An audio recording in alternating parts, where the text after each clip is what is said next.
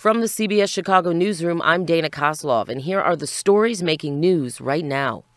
The City of Chicago's contract with the controversial gunshot detection system called ShotSpotter ends today. Mayor Brandon Johnson decided not to renew the agreement. Two separate studies found the vast majority of police responses to ShotSpotter information turn up no evidence of a reportable incident or crime. However, some alderpeople say ending the contract will hurt crime fighting efforts.